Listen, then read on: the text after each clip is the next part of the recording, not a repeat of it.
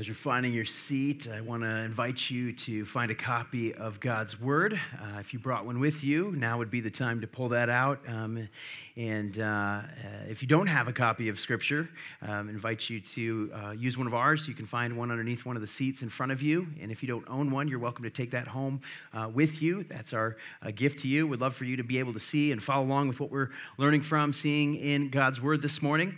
If we haven't had a chance to meet yet, my name is Dave. I'm one of the pastors here and excited to get into our passage this morning. Uh, this is something we do each and every week. Uh, we believe that the Word of God is uh, inspired, it's inerrant, it's uh, instructive to our lives, and so we place ourselves under its authority. It has authority over us, and um, we, uh, we believe that everything in this is helpful and it's true, and uh, this morning is, is no different. We're continuing in a series through the book of Hebrews, and so you can open up to Hebrews. We're going to be in chapter 6. We're going to finish up chapter 6 this morning, which brings us to about the halfway point in the book. Uh, we're going to continue this throughout the, uh, the summer. And so if you're uh, opening to Hebrews 6 9, I uh, just wanted to uh, kind of catch us up because we're, we're sort of in the middle of a, a sort of a parenthetical kind of um, a little bit of a, a, a, sidebar that, that the author is making here. And if you've been with us the last uh, couple of weeks, then, then you know, but just in case um, maybe you missed it or, or, uh, or maybe this is your first time with us, as we've been walking through uh, the author here, we don't know exactly who wrote it, uh, but we know something about the audience that received it uh, because we can kind of, you know, the things that are being written to, the way that it's being said, and the kind of the timing of it. And so um, we, we look at it, we see that we know that it was written to believers, uh, probably near or in Rome, uh, Jewish believers. they, they had an understanding of the Old Testament and, and kind of the, the, the Jewish faith um, in God. And, but now they're, they're following Christ, and it's been difficult, and there's persecution, and there's conflict, and there is opposition to them as a small, kind of struggling church. And so this, this is a letter. Um, it kind of almost reads more like a sermon written to encourage them and to uplift them in that. And as the author is talking about, a couple weeks ago, we saw that he, he mentions this name, and we're going to get to this next week, okay? It's been kind of building back to this, but he mentions this name, and he says, Listen, you have a great high priest who is after the order of Melchizedek. And then he kind of like catches himself. He's like, wait, I can't even talk about Melchizedek um, because of kind of where you're at in your journey and kind of in your walk uh, with Jesus. And so, beginning in 5, 511, uh, kind of the chapter before, he sort of uh, takes a little bit of a detour and he says, listen, I want to tell you more about this. Like, I've got some rich stuff that I can give you. This would be extremely helpful for you, but I can't because you're still feasting on uh, milk. Uh, you haven't moved on to the meat, to the, to the mature things. And so we said last week it's kind of like chicken nuggets and uh, mac and cheese, um, to which I, I got some pictures this week of like, you know, mac and cheese and chicken nuggets being fed to kids. Um, some of you, um, you know, are probably curious on the warm hot chocolate update. Like Levi is still loving his warm hot chocolate. Yesterday, he tried to convince me that he could have three of them, and I said, "No, but we're going down, not up." Okay, and so he's trying to have more. But but this is what he's saying. He's saying, "Listen, you're you're not moving on to uh, what adults eat. You're still kind of feeding like like children. Like you're still asking for your hot dog to be cut up when I'm trying to feed you like some really um, some rich stuff here." And so he kind of gives this assessment and then he at the same time gives a harsh warning. And that's what last week was. It was a harsh warning of listen if you don't if you don't grow in maturity then i'm worried for your soul. I'm worried that you're going to miss out that you're not going to understand the depth and the riches of who christ is that you're not going to fully believe because it's one thing to just sort of attend and to maybe come to a service like this or to even open your Bible. I mean, it even indicates last week that you can, you can taste, you can experience, you can sort of understand or know about God or who He is or what the Holy Spirit has to offer, but not fully embrace Him as Savior and thus not truly be saved. See, all of us are in need of a Savior, and Jesus is that Savior. And so, what he's worried about is that they've tasted just a, a, a, portion. He's not writing to believers, he's writing to those that are kind of in the church, but, but, but not all in, right? They're just kind of on the fringe and they're, they're sort of have one foot in. And so, he gives this warning. Now, he's following it up with an incredible encouragement. There's such an encouragement here this morning that we're going to see because he wants to encourage, and he's going to kind of make his way back to this guy, Melchizedek, who we're going to look at uh, next week. But this morning, the encouragement is sort of uh, it's kind of framed in this way it's, it's an anchor of hope for the people who are struggling. Right? He wants to give them something that they can have a foundation in, an anchor in. And so this picture is given today of an anchor. And I don't know about you, if you've kind of grown up or spent some time around church, I think we think of anchor as kind of used a lot, or sort of an example, um, kind of a picture that we use in relationship to our, our faith. But I was actually surprised. I learned this week this is the only place in the New Testament, possibly even the Bible, where the imagery of anchor is used.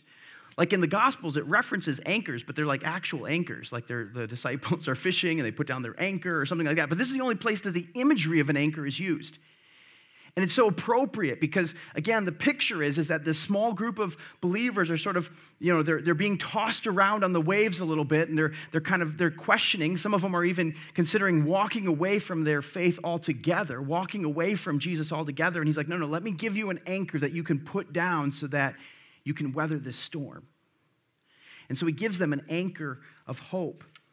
The big idea this morning, let me just give it to you, and then we're going to see it unfold as we walk through the passage this morning. It's this is that God desires that your hope in Christ will be the anchor of encouragement for your soul. So, this is a passage of encouragement. It's a passage meant to serve your soul and to uplift and build up and to give confidence to you in your faith this morning. And I trust that it's going to serve as that way. Before we go any further, let me just pray and let's just ask God to, to do just that. Would He encourage us as we walk through these verses together? Lord, we uh, recognize uh, that for many of us, if we're not there today, uh, we, we have been, or, or someday we will be. God, where we are questioning or confused, Lord, discouraged, and we need an anchor for our soul. God, we want to find that in you. And your word has that for us this morning. I pray that this would serve as um, just an encouragement for us. God, would you teach us as we walk through it? Spirit, we ask that you would uh, just be leading even our thoughts as our, our, our minds and, and, God, even our hearts uh, wrestle with these truths. God, seek to apply them to our lives. God, I pray that you would give us ears to listen and hearts to learn. God, we thank you for what you have for us this morning, and we pray um, that you would lead us in it. And, the, and your, we ask this in the name of your son, Jesus. Amen. Amen. Let's read the first few verses together, beginning in verse 9 of chapter 6. It says this It says, Though we speak in this way, yet in your case, beloved, we feel sure of better things, things that belong to salvation. For God is not so unjust or unjust so as to overlook your work and the love that you have shown for his name in serving the saints as you still do. And we desire that each one of you show the same earnestness to have the full assurance of hope until the end, so that you may not be sluggish, but imitators of those who, through faith and patience, inherit the promises. Uh, here's the first truth that we're going to see this morning. It's this, is that we are called to and, and, and, and encouraged to imitate the example of hope in Christ. There's, we're going to kind of, as we walk through this, you're going to see there's an example of hope given, but we're called to imitate that uh, to, to, to, to hold on to that in the same way. Let's kind of walk our way through it and sort of unpack it. Again, he just gave a harsh warning. So he says in verse 9, though we speak in this way, yet in your case we feel sure of better things. This would lead us to believe that, again, he's writing to some that maybe are connected with the church or kind of on the fringe of the church, but, but by and large, he believes that most of them know and have received Christ as Savior. And he says, I'm writing to you about better things, things that belong to salvation. He's like, My hope is that you have known and tasted who Christ is and that you are following him and you're going to experience the blessings that come as a result.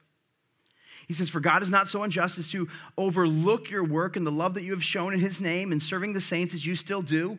He's acknowledging that there's fruit, right? That they've come, they've received Christ, and now um, they're showing, uh, they're showing uh, love toward, uh, toward others and uh, that they're living out their faith.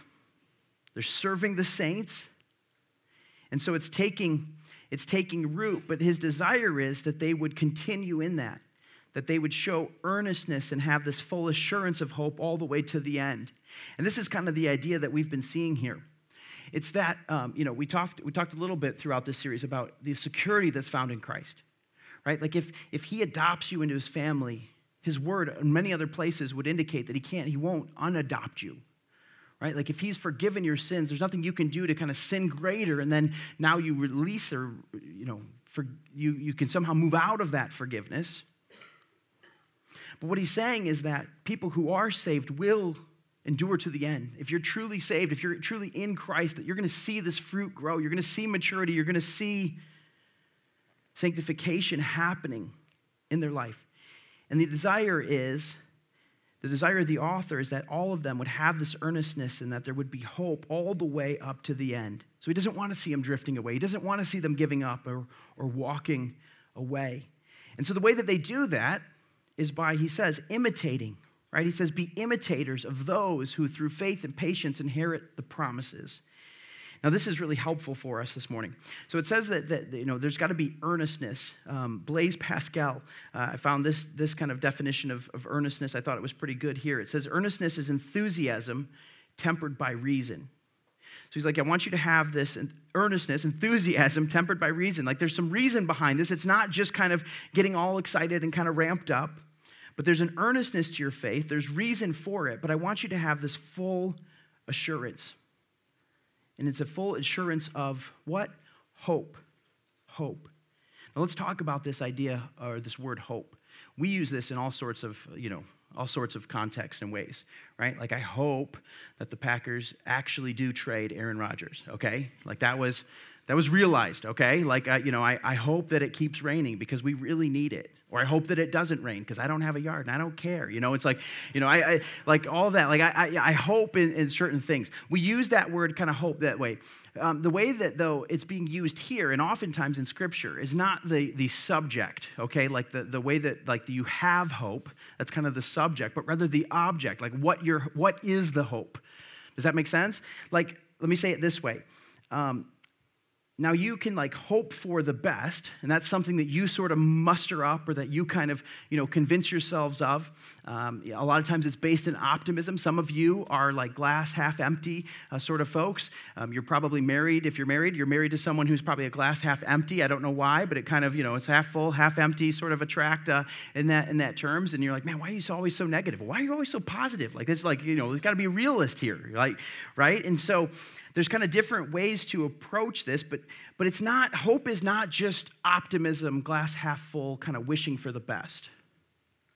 That's not what it's talking about here. Rather, this is, this is a hope that's being given. It's, it's a hope that, that is not dependent on you, it's a hope that you can be sure of. It's the source of where hope comes from. And so, picture like the author is kind of wrapped this thing up and he's got a present for the people. And he's like, I want to give you this box, and in it is hope. I'm giving you hope. It's not something you create. Like this is this is hope, and it's it's a hope that's real. It's a hope that you can, you know, hold and and and, and count on and trust in, and it's a hope that's gonna carry you through to the end. That's kind of the idea. So we have to understand what, what this idea of hope is. The other picture that we have here is not sluggish, but imitators. That word sluggish could also be translated slothfulness. I always have just like kind of a low key fascination with sloths. I think they're kind of funny. Um, they're just so weird. Like, you know, they, they, they, uh, they don't really do much. They, they're kind of gross. And uh, I don't know how I saw this, but um, some video popped up this week, and, and I saw this guy uh, ziplining, and there was a sloth like hanging on the zip line, and he just like ran into him. And then he's just like hanging out, and there's a sloth like in front of him. And there's just a little standoff like on the zip line. And the sloth like what? You know, like he's not going anywhere. He's just sitting there, and he's like, I didn't think he wanted to touch him. It was just like that's all it was. I, I, don't know whatever happened. I'm like, what, what's the end of the story? Like, what? How long did they just hang there? But but this sloth, this idea, right? We have a picture of sloths, like not sloths, not just kind of hanging out, sort of, but that there's motivation, that there's movement, that there's, and that's what he says. Intention, uh, imitators. There's intentionality. There's a pattern. There's a pathway. You know, the idea here is that you wouldn't be sluggish, but that you would have those that you're imitating and living out this example of hope. What does it mean to have hope? You know, there's interesting studies being done about the influence of people around you. I don't think this is like a new concept. I think we understand that the people that we hang out with, right, the people that we uh, kind of run with, it influences us. That's why parents, you know, want so badly for their children to like make good friends, right? We start at young ages and say, hey, you know, got to get some good friends, or, or we're kind of worried, hey, I don't like that friend so much, right? Because we know that it's going to affect, affect us. Well, that doesn't go away after childhood. Uh, Jim Rohn is this motivational speaker. He's kind of credited with saying that, um, that you're, you're an average of the five people that you most hang out with. Now, that sounds good, but I, I think it's like what studies are showing is it's not just that. So it's not just take your five people that you're around the most and kind of average them, and that's who. Otherwise, I would. oh my goodness, I have four daughters and a son, and then my wife, and so the, I hang out with them quite a bit. And so, yeah, I'd like to think that it's not just the five people that you most hang out with, um, because I'd be drinking warm hot chocolate and eating, you know, chicken nuggets and, and, and mac and cheese all the time. But, but no, I, I think it's more than that. I think our, our minds and the way that we are created, we're this tapestry of of a whole bunch of ideas and, and influences. And so, your parents, your siblings, your coworkers, your neighbors, even the things that we read, the movies we watch, the music we listen to, like it all kind of, I think in small ways, affects who we are. And so, certainly, the people that you're most around, you're to start to reflect. Maybe you've even seen that. Maybe you've seen that in your life that the people that you hang around, you're like, man, I, I like being around them because when I'm around them, it does motivate me. Maybe you've got some friend who's like super fit, and when you're around them, you have a hard time, you know, eating that. Like you go out to eat with them, and you're like, okay, fine, I'll get a salad too, you know, and and and you know, but if they're not there, there's no way. Like it, it just we see the influence of that.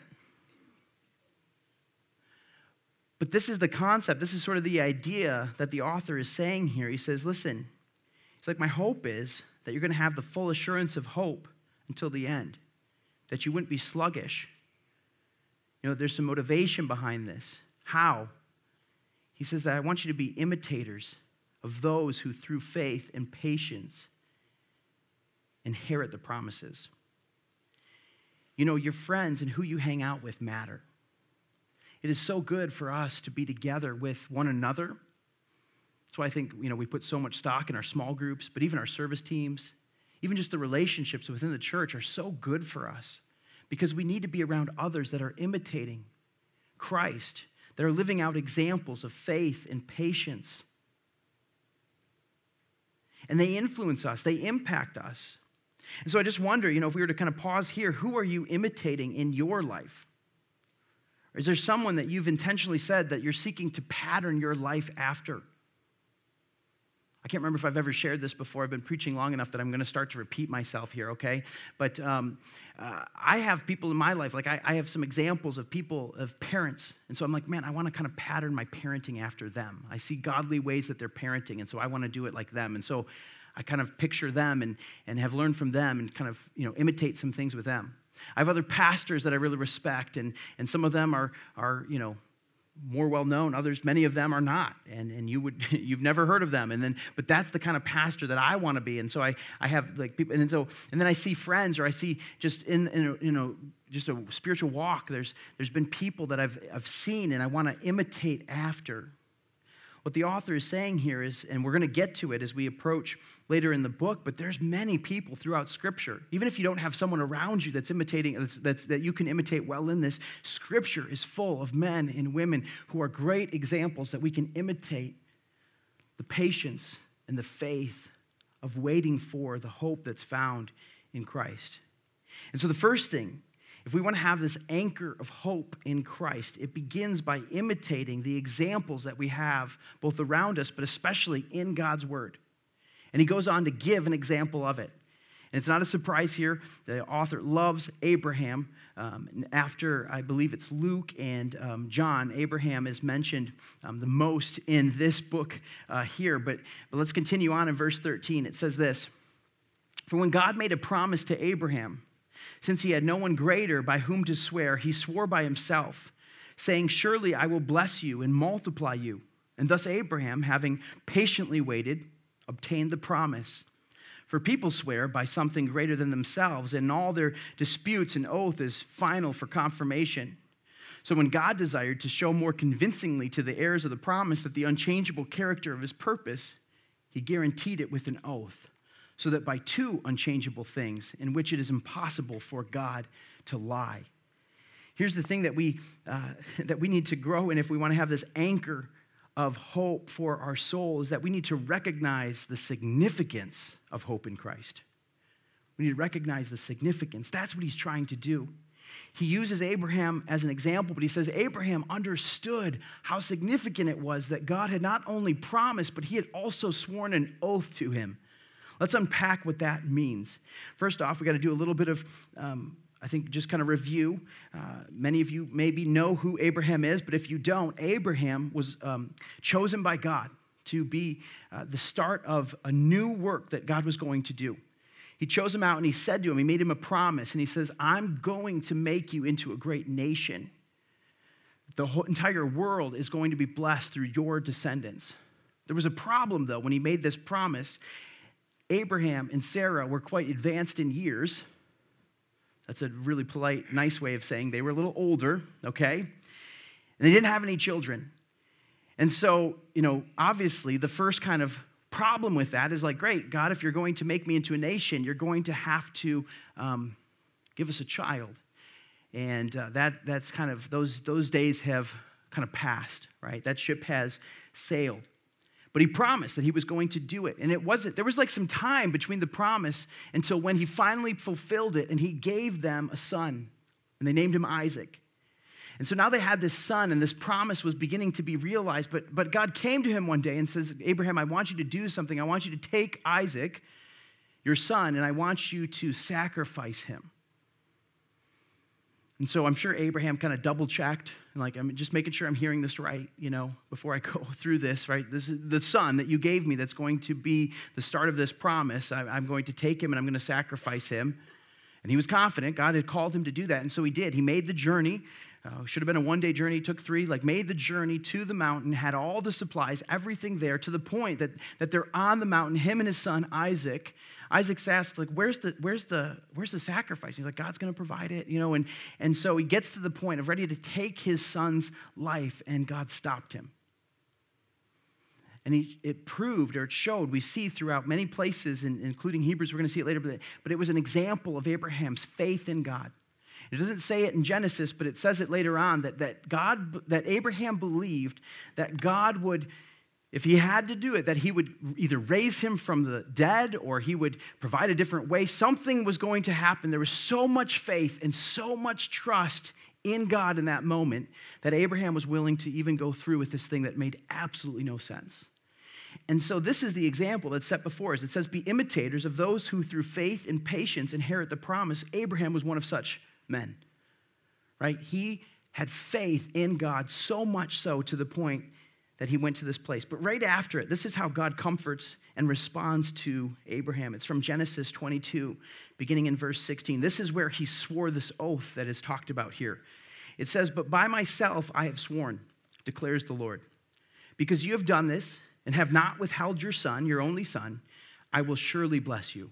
I will surely multiply your offspring as the stars of the heavens and the sand that is on the seashore. And your offspring shall possess the gate of his enemies. And in your offspring shall all the nations of the earth be blessed because you have obeyed my voice. Notice the first part there. It says that I myself have sworn. See, the author here is saying that, that God made a promise to Abraham. Then he came back and said, Surely I will bless you and multiply you. That's what he's quoting here, is Genesis 22, uh, kind of 16 through 18. He said, He patiently waited, then obtained the promise. Uh, the author then goes on in verse 16 to talk about human oaths. He's comparing it. He says, For people swear by something greater than themselves. In all the disputes, an oath is for final confirmation. We know this, right? Again, go back, remember all the way back to when you were a little child. How did you, you know, promise or sort of make sure that your siblings or friends knew that you meant what you were saying, right? All, lots of ways. Like maybe you pinky promised, right? I don't know if that's supposed to symbolize like your pinky's going to get broken or something. If that, you know, if you don't, I don't. Is that what a pinky promise is? I always that's how I always took it, but it feels very sort of mob-like that that's, you know, that that's kind of what's happening there. Or, or you know, it's like, hey, across my heart, hope to die, stick a needle in my eye, you know, like I don't know if that's doing anyone good, but that's, you know, how we would, would do it. Or maybe you'd swear on something else, right? Like I swear on the grave of my, my grandma. Like that's pretty intense. Wow, okay. Or like you swear to God Himself. Swear to God, right? What are you doing in that moment? You're trying to appeal to something greater. And that oath that appeals to something greater is sort of to allow for the, the, the understanding like, no, this is serious. Like, I mean what I'm saying. I'm trying to appeal to something greater than myself. And we always go up with the appeal, right? Because sometimes we need something to sort of, to kind of cut through the, the muddiness. Why do we even need an oath? Well, because we're, we're, we're like inconsistent all the time, right? We're so prone to saying things that we don't mean. Like my kids, my, they know that they'll ask me something like, hey, dad, can we, can we go for a walk later today? We love going for walks in the evening in the summer. It's like one of our favorite things. And I'm like, you know, if I'm not like paying attention, sure, sure, yeah, no problem. Like, they know to, re- like, dad, are you, like, did you hear what I just asked? Are you really, like, is that really happening? Like, you know, they don't say this, but basically, like, dad, do you swear? Right? swear to God that we're going, you know, I mean, that's what they're trying to get. They want an oath because it's easy for me to just say it, but is it actually going to happen? My roommate and I in college, we used to play pranks on each other all the time, and we would just, just constantly deceive each other. So much so to the point that we actually had to come up with a way that we could tell each other the truth when, when we really needed to believe that we were not lying to each other. And so this is like a total Bible school thing, but aletheia is the Greek word for truth. And so if we ever said, like, no, no, no, aletheia, that was like, okay, we could never break aletheia. So we could lie like like nobody's business to each other. But, but if we said aletheia, like we wouldn't break aletheia. That's the idea. This is like kind of the human oath thing. And again, we always go up with oaths, not down. And so, like, you would never, well, maybe you would. I would never swear on the life of a cat because that doesn't mean much to me, okay? And so, like, you know, I'm not gonna, I swear on this piece of gum, right? If I break my oath, like, I have to give you this gum. It's like, fine, you can have the gum, right? You always go up with it. See, the problem, or what, what, what he's saying here, he says, For people swear by something greater than themselves, and in all the disputes, an oath is final for confirmation. He's like, What about God? He's like, God desired to show something more convincingly to Abraham. So then what did he do? How does he, he show something more convincingly to Abraham and then to us, the heirs of the promise, of the unchangeable character of his purpose? So what did he do? He guaranteed it with an oath. What did he say in Genesis 22? What was his oath? What was he swearing on? He said, I swear by myself. By myself I've sworn. Because think about it, right? Where can God swear that goes up? He can't swear on the heavens and the earth. I mean, those can pass away. He could take that away. He can't swear on anybody or anything out. Like, he's greatest that there is. And so, what is he doing? He's swearing on himself and he's saying, Listen, it's on me. I'm promising you, and I'm doubling down on the promise that if that promise is ever broken, then it is solely and totally on me. The question is do we understand the significance of what this is? What he's saying here is that by two unchangeable things, what are the two unchangeable things? The promise and the oath. So, God has promised that he will be your God, that He will be your Savior, and He has given an oath. Where does the oath come in? Well, He's He's going to reference this. He already has, but he's going to reference this again. Psalm 110, verse 4 says, The Lord has sworn, right? Another oath that, the God, that God has given. The Lord has sworn and will not change his mind. You are a priest forever after the order of, there's that name again, Melchizedek.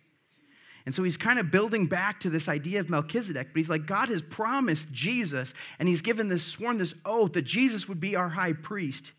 And he's guaranteed it by two unchangeable things his promise and his oath, and it's impossible for God to lie. And so here's the thing how do we know? How do we know that God will not lose those whom he saves? Because God cannot lie. He's promised and he's given an oath that he would do it. So it's possible for someone who has been saved by Jesus to lose their salvation if God's a liar. But since God's not a liar, it will never happen. Those whom God saves, he will keep for all of eternity. This is the promise that he's trying to say. He's like, listen, do you understand the significance of this? If I could, if I could just kind of drive this home with one more illustration. Some of you, I don't even know if this show is still on, but some of you remember the Antiques Roadshow. Just be, is it still on? Okay, fantastic.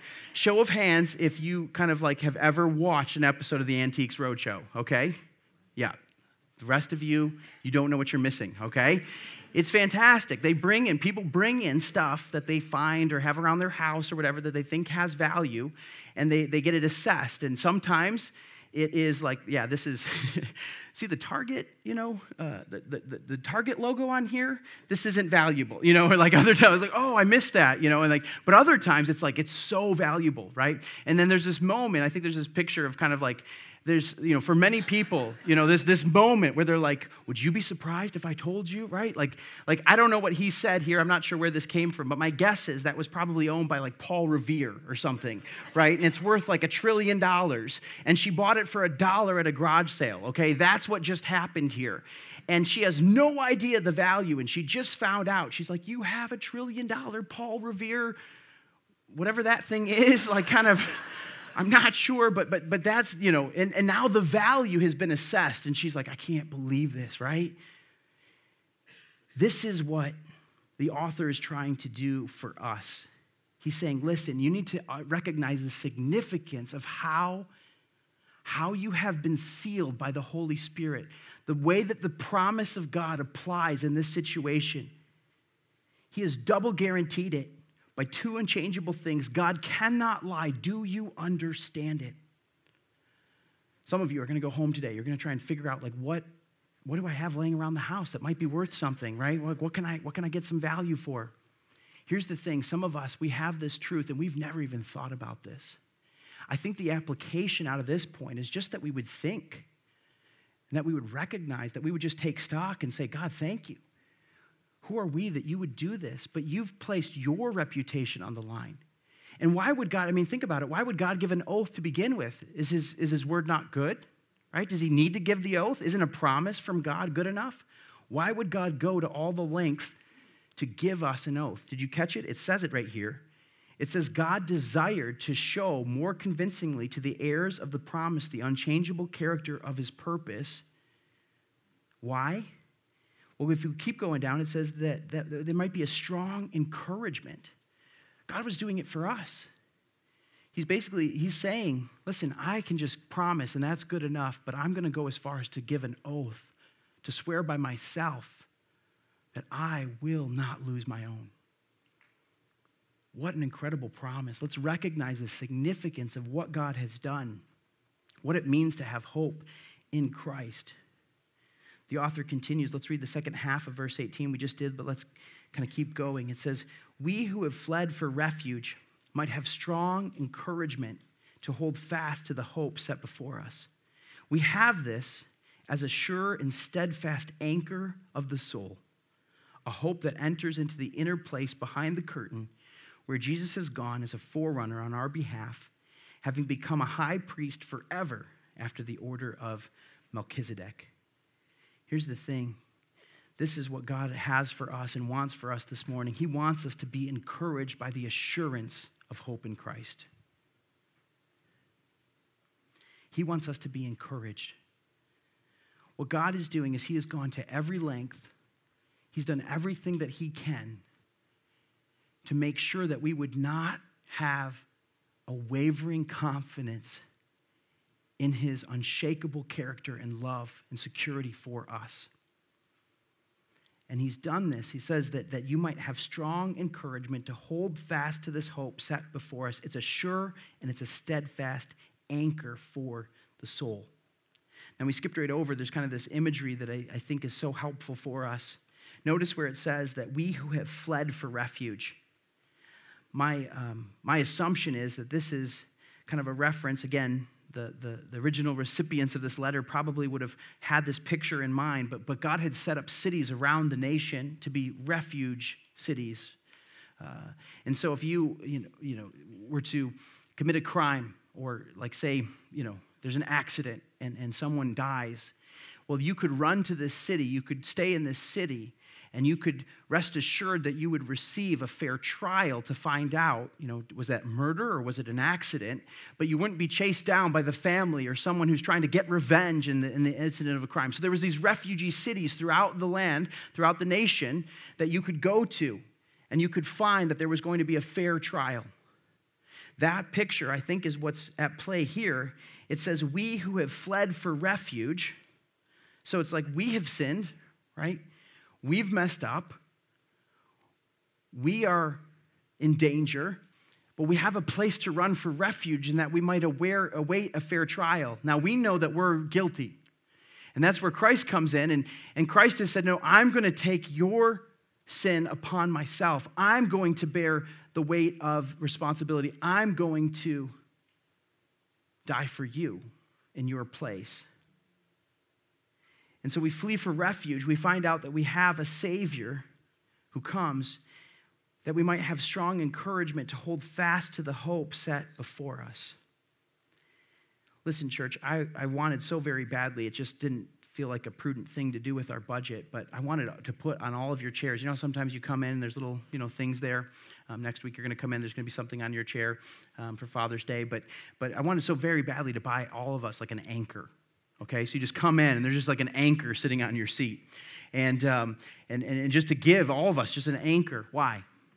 Because what a picture that God is giving us. And again, this is the only place and for sure the whole New Testament. I think the entire uh, Bible, I, I, I was looking and I'm like, I don't think it's anywhere else that this is the only place this imagery. But again, I said that, that this is like the author is kind of wrapped up this present. He's giving us this box, and inside this box is this picture. It's an anchor, that we have an anchor for our souls. What does an anchor do? Well, if you've ever been on a boat, uh, my guess is you probably haven't been, most of us, uh, uh, most of us have probably not been on a boat in the middle of a storm. Like that, we, we, we tend to go on boats, you know, on, on holidays when, when there's, you know, the waves are being caused by other boats and jet skiers and, and all of that, right? But, but, but an anchor is something that holds fast. So the wind, the waves, the storm, it doesn't move. It's not shifting. It can't be blown away. If you are caught in a storm, if you're on a ship, the only hope, especially, I mean, think about in this time, like they didn't have GPS, they didn't have LED lights that they could kind of shine everywhere, they didn't have navigational systems that were going to kind of guide them to safety. They, they only knew kind of where, the, and so at dark, if they got blown off course, like where are the danger, where is it? We don't know, so we're just going to drop anchor until we can figure things out. And they would just hope that that was going to hold fast and that they weren't going to drift and that they weren't going to go away. Like that's, that's kind of the picture here. And he's saying that you have a steadfast anchor for the soul. And where is this anchor rooted. Because again, an anchor is only as good as what it gets dropped into. I've dropped an anchor before when I was fishing, and it was kind of down in some uh, sort of sandy type, um, and it wasn't a, the right anchor for sand, and so I, we tended to kind of drift a little bit, right? Slowly, we're kind of moving our way around. Now, if you drop an anchor in like some good Wisconsin lake mud, you know, and you've got that, like you're not going anywhere, right? That's that, you can't even get that thing back up when you want to. And so, um, you know, that's kind of the picture. But where is the anchor? It's not in some sand, it's not just kind of sitting on the surface. Where is the anchor, there's so much imagery going on here. It's a hope that enters into the inner place behind the curtain. What's the curtain? Well, the curtain was a thick tapestry that separated the Holy of Holies from the rest of the temple. It symbolized the very presence of God and the people of God. And so you have here the church on one side, right, living in the world, being tossed about by the waves, right? Being onslaught, this onslaught of, of, of opposing doctrine and, and, ideas and thinking and philosophies and persecution and all of this attack kind of coming on. And they're able to cast the anchor. Where does the anchor go? It goes on the other side of the curtain. Well, what's on the other side of the curtain? The very presence of God. And so the anchor is being, it's rooted in God Himself, in His presence, in the heavenly places and the Holy of Holies, the hope that enters into the inner place behind the curtain where Jesus has gone as the forerunner on our behalf, having become a high priest forever after the order of Melchizedek. Our hope is in Christ. He is in the heavenly places, He is the one that has gone before. And so our hope is in Him. And that's where it holds fast. Let's kind of bring this all together.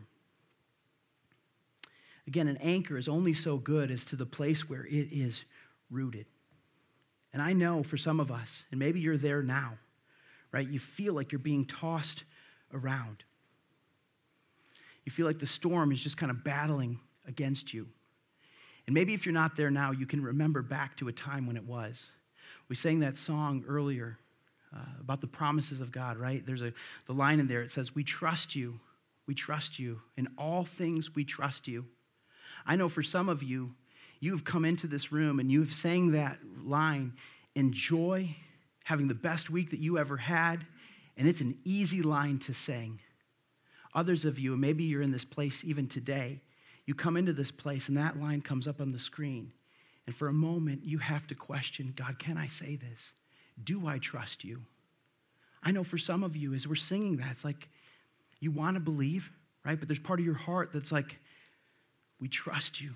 We trust you, God. In all things, we trust you, right? Maybe you just received that news from the doctor. Maybe you just got notice about that loved one. Maybe, you know, the, the, the things that you were hoping were going to turn around at work aren't. Or, or maybe it's just like, whatever it might be, you're coming in here with this weight. And the question is, is like, do we have a place that we can set down anchor when the wind, when the waves, when the storm is coming? And what he's trying to say again to this storm battered church is that there is a place, there's an anchor for your soul. And it's in the very person of Jesus Christ who dwells in the heavenly places, who, who has the ability to pass beyond the curtain, who has come and represented us before God the Father. And he forgives sins, and he loves, and he changes, and he transforms, and he is at work. This is where your hope and your confidence is, church. That's what he's trying to say. And that message is still very true for us today. God has given us a promise of his faithfulness to us, and he has sworn by himself, and God cannot lie. And so, listen, I don't know if you're in, again, best week of your life, worst week of your life, whatever just happened, but I'm telling you, the anchor for your soul is found only in the person of Jesus Christ. And he is someone that we can have confidence and assurance and security in. There are so many promises throughout God's word. I love it when we read scripture. Don't you guys love it when we do that? I love that. I love just hearing God's word spoken, and it stands on its own. There's a couple of promises that came to mind as I was as I was studying this week. I don't have them on the screen. I just want to share them with you. Listen to this. Romans 8, 37 and 39 says this No, in all these things we are more than conquerors through him who loved us. For I am sure that neither death, nor life, nor angels, nor rulers, nor things present, nor things to come, nor powers, nor height, nor depth, nor anything else in all creation will be able to separate us from the love of Christ Jesus our Lord. Philippians 1 6 says this I am sure of this, that he who began a good work in you will bring it to completion at the day of Jesus Christ. And later in this very letter, we're going to come across this Hebrews 10 23. Let us hold fast the confession of our hope without wavering, for he who promised is faithful. Listen, again, that anchor is only as good as where it is rooted. Our anchor is rooted in Christ Himself. We have hope for our soul today. And I don't know if you need this today, but someday you're going to, right? Storms will come. The question is, is where are you going to drop anchor when they do? I want to share this. Uh, this comes from a hymn. It was written in 1902 uh, by Daniel B. Towner. And it says this It says, I can feel the anchor fast as I meet each sudden blast. And the cable, though unseen, bears the heavenly strain between. Through the storm, I safely ride until the turning of the tide. And it holds, my anchor holds. Blow your wildest then, O gale, on my bark so small and frail. By his grace, I shall not fail, for my anchor holds, my anchor holds. Let's pray. God, we thank you for the anchor for our soul that we can find in you. God, we recognize that apart from you, we are adrift. God, we are in danger. Lord, there is nothing else that we can put our confidence in that we know without a shadow of a doubt, God, that it is unchanging. Father, thank you that you do not lie. God, you have guaranteed by your own admission, God, based on your character and who you are, God, that you are at work here. And so, Father, we put our trust and our faith in you. Jesus, we look to you as our only salvation, God, our only Savior. God, I pray that we would find the hope that we so desperately need, That when storms come, when there's uncertainty, God, that we would know that you are still at work and that you are still who you say that you are. Jesus, we thank you for your tender, kind leadership over our lives. God, we want to follow you. As we sang earlier, we want to declare in our hearts that we trust you. In all things, Jesus, we trust you. We trust that you are doing what is best. God, not just for our good, but, but for your glory. And so, Jesus, we look to you, we worship you, we declare that you are our God, you cannot lie, and that our hope is in you. Jesus, thank you for the promise of assurance, God, the anchor for our soul that you've given us here. We pray that we would take root of that, that we would hold tight to that, knowing, God, just how strong it is. We pray this in the name of your Son, Jesus. Amen.